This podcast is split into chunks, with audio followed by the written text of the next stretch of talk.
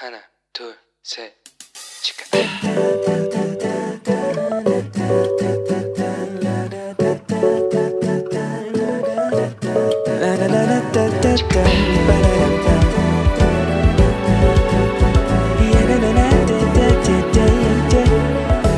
Here we go. Hello，你这个星期过得好吗？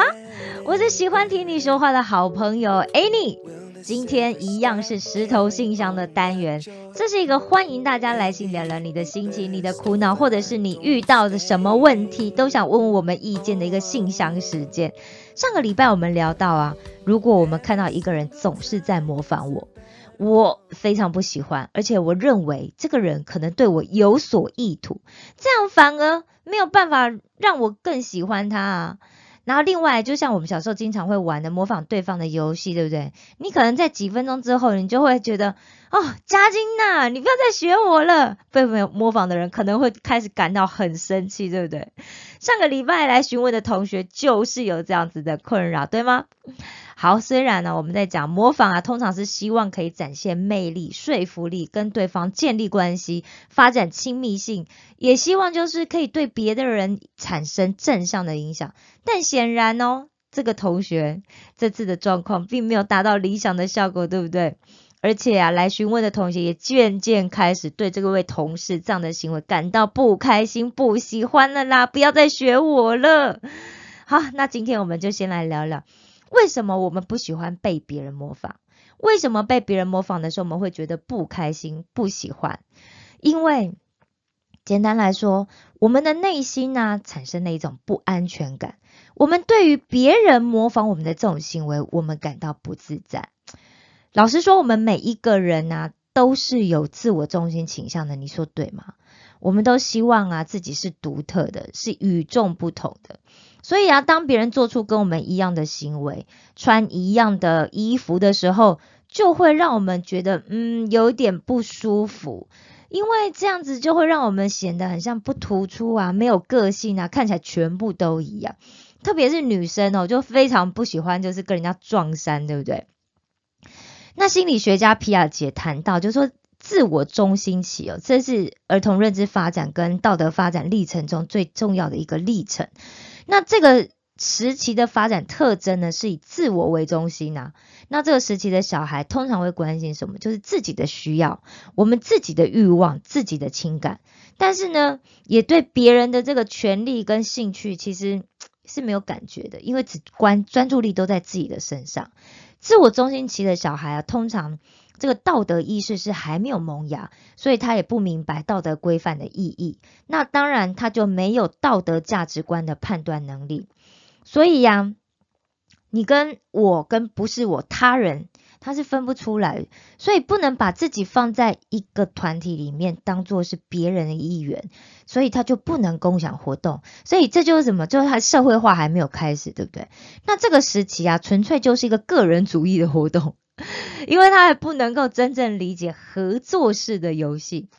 自我中心期的小孩啊，通常会按照自己的欲望跟动作习惯来行动，那凭着自我的感觉来认识这个环境，也会根据我们自我的这个需要来要求这个环境哦。那其次哦，我们不喜欢被模仿，其实也跟模仿我们的人有关，对吧？其实，假如是一个我们认为很有品味又很优秀的人在模仿我们的话，哇，你看那个谁谁谁，他都学我，那是不是可以提升我们的自信感？所以其实并不会让我们觉得很厌恶啊。但假如是一个很平凡、很普通，甚至是你觉得他有点嗯庸俗的人来模仿我的话，哇，那可能会让我们觉得有点生气，对不对？但日常生活中啊，我们其实更常碰到的就是平凡普通的人嘛，我们自己就是啊，对不对？所以总是会让我们有一种啊被模仿就是一种讨厌的感觉。那第三呢、就会跟我们这个我们个人对模仿这件事情的看看法有关。假如我们认为模仿是别人对我们的喜爱跟崇拜，那你当然不会觉得讨厌。但假如我们认为被模仿会让我失去独特性，我会显得跟大家一样，我就会变得平庸无奇，那我当然就会讨厌别人的这种行为嘛。所以我们是不是有这种被模仿却不会被影响，显不出我独特品味，或者是我被模仿却不会去影响到我在人群里的出色？我就算跟别人穿上一样的衣服，我也能够有效的展现自我价值的这一种自信呢？其实啊，在心理学里面呢，最接近自信感的一个心理学名词啊，是由这个心理学家阿尔波特·班杜拉所提出的自我效能。他把自我效能定义为哦，人们对自己实现在特别领域行动目标的时候所需要能力的信念。我们的自我效能感会在完成目标、任务和挑战的时候扮演一个主要的角色。自我效能理论，也就是班杜拉社会认知理论，它强调一件事情，就是说观察、学习和社会经验是人格发展中重要的核心。那社会认知理论主要的一个概念呢，就是个人的这个行为跟反应，包括社会行为跟认知的过程，是在几乎所有的情况下都会受到已观察到的其他人行动的影响。所以，自我效能简单来说，也代表了我们个人对外部社会因素的一个认识。根据班杜拉的这个理论哦，高自我效能的人，也就是那些认为自己能够表现出色的人，其实往往更容易可以把困难的任务看作是一个需要掌握的东西，就是去面对，而不是去逃避它。其实自我价值感就是控制我们情绪的这个要因之一呀。我们可以发现呢，缺乏信心的人就比较容易生气。但是当我们越学会依靠上帝，情绪就会越稳定。所以当我们的自我价值感强的时候，我们也比较容易去处理我们的这些伤痛啦、挫折啦跟不安。那回过头来看，虽然他不是基督徒，我们用基督徒的角色来看看。自信跟信心对基督徒来说有什么不同呢？其实自信呢，呃，我们在这边简单区分呢，就自信我们通常就要靠自己，样样事情都要靠自己来。我相信我自己做得到。但是基督徒的信心呢，是来自于依靠上帝。所以如果我有自信，是因为我的内心依靠上帝。这是基督徒跟一般非基督徒。最大的应该对自信的一个区别，其实，呃，如果我们是依靠上帝的话，其实这样子的一个信心反而会让我们谦卑。为什么？因为你知道，我们会知道，就是说，其实我我并不强，我并不厉害。当我越有这样子的一个认知的时候，我就越知道我要依靠上帝，所以我就越知道我自己的渺小。我越依靠上帝的时候，我就对上帝越有信心。但是如果我们是靠我们自己人的一般眼光的自信，我们过度自信到最后，可能就会放大到我让我们变得很狂妄啊，很骄傲啊。所以越有自信的人，反而会越自我膨胀。但依靠上帝啊，产生信心呢，就可以让我们在各种的经历里面，会越来变得越成熟。但是自信呢，有可能会在一次的失败之后，就会丧失殆尽。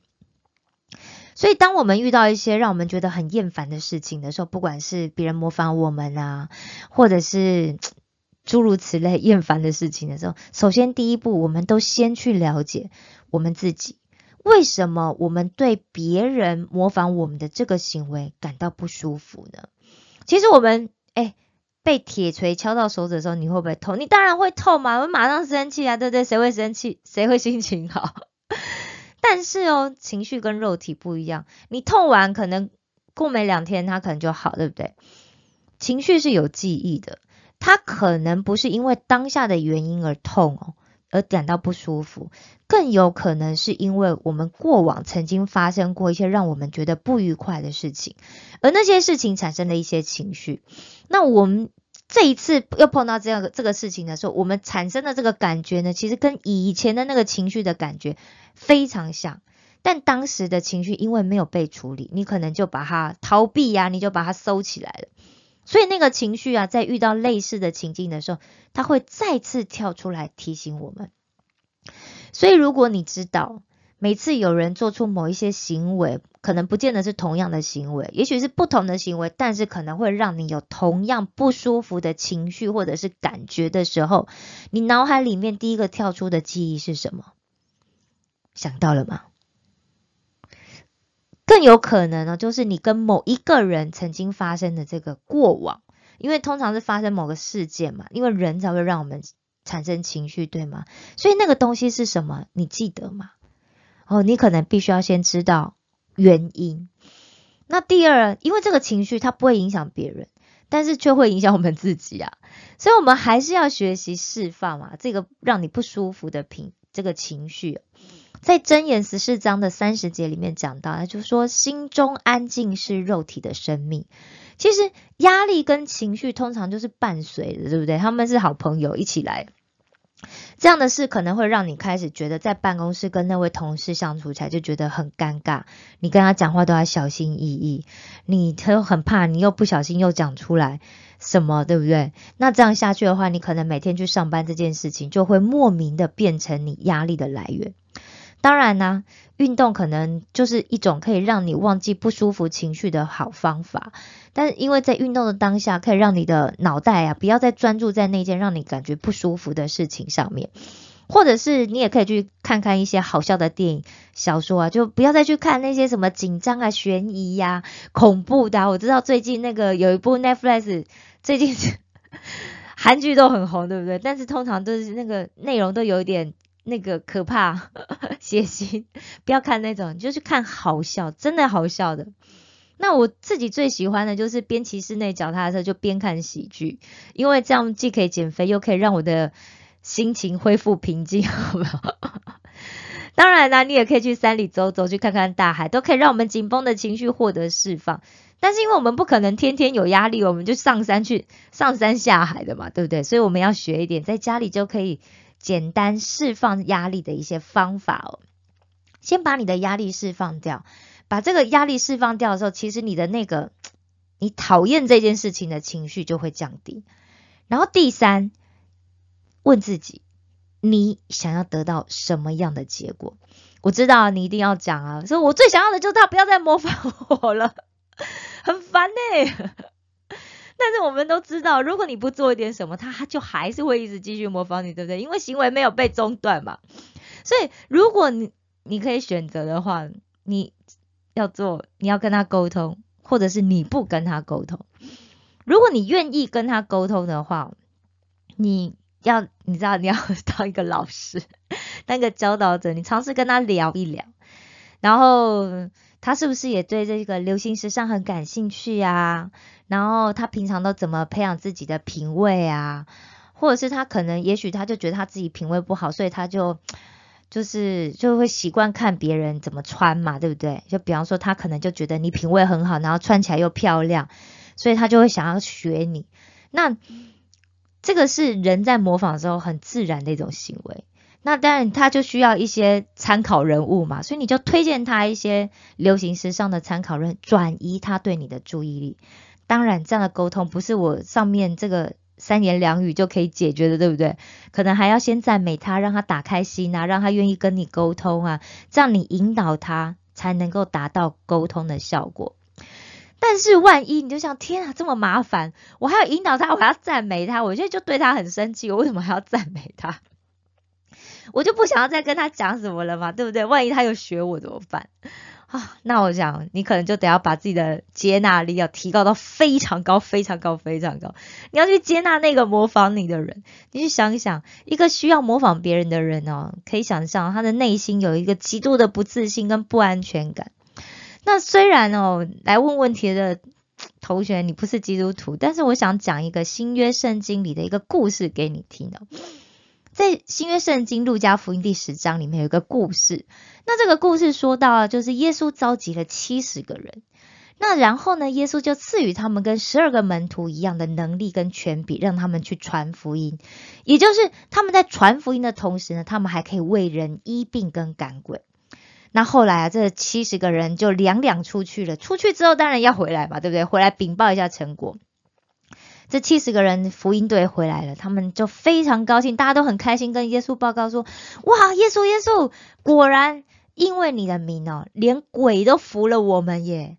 哇哦，他们就非常高兴，对不对？你想想，你可以那个 降鬼伏妖，有没有？哇，大家都觉得你真的很厉害耶。但是哦，耶稣却告诉他们说：你们不要把焦点错误的放在是神赐予你们的能力上面，也不要因为有了这样的能力就觉得高兴，觉得自己很强。而是要为神已经用他的恩典来救赎了你们，并且把你们的名字写在天上而感到开心。换句话说，如果我们把上帝赐予我们的这个恩赐啊、能力啊、权柄啊，当成是一种我比别人强，我比别人厉害，然后别人不可以跟我一样，有了骄傲的心的话，嗯。那我们可能就是放错了焦点，反而啊，如果我们把我们所拥有的这一切，不管是我们外在的这个外貌啊，我们的品味啊，或者是我们内在的这个天赋啊，后天努力培养的这些专业等等，我们都感谢神，我们都把它当成是上帝的恩典。所以，我们除了去感谢上帝之后，我们因为是恩典嘛，对不对？我们用这样子的能力去帮助别人的话，这样子。我们的名字反而就会被写在天上，我们会成为上帝优秀的见证人，而不是一个只是等待进天国的候选人。但是啊，如果你真的、真的、真的很不想跟他沟通，你也不想接纳他他的话，那最后的终极手段，你就只能选择离职，因为离职他就不会再有机会模仿你了，对不对？但是。但是你说，但 Annie，我其实没有很想离职啊，而且我有需要为这个人离职吗？嗯，对啊，所以我们可能就需要再好好想想，对吧？不过我就真的遇到蛮多朋友，其实他们离职都不是因为公司有问题，大部分都是因为跟同事相处不好。其实跟同事相处的好，其实真的是一个在职场上很重要的一个环节，对不对？啊，我常会形容，想象一下，如果你现在有一颗蛀牙。但是因为你很不喜欢，大家都不喜欢看牙医嘛，你也很不喜欢去看牙医，所以你就把那颗蛀牙一直放着，你就不去理它。然后你吃东西它就痛，讲话它也痛，喝水也痛，刷牙也痛，无时不刻都在隐隐作痛，痛到你终于忍受不了啦，你最后只好怎么样？你还是得要去看牙医。看完牙医之后神清气爽，我们一定会讲一件，早知道我就早点来看就好了，对吗？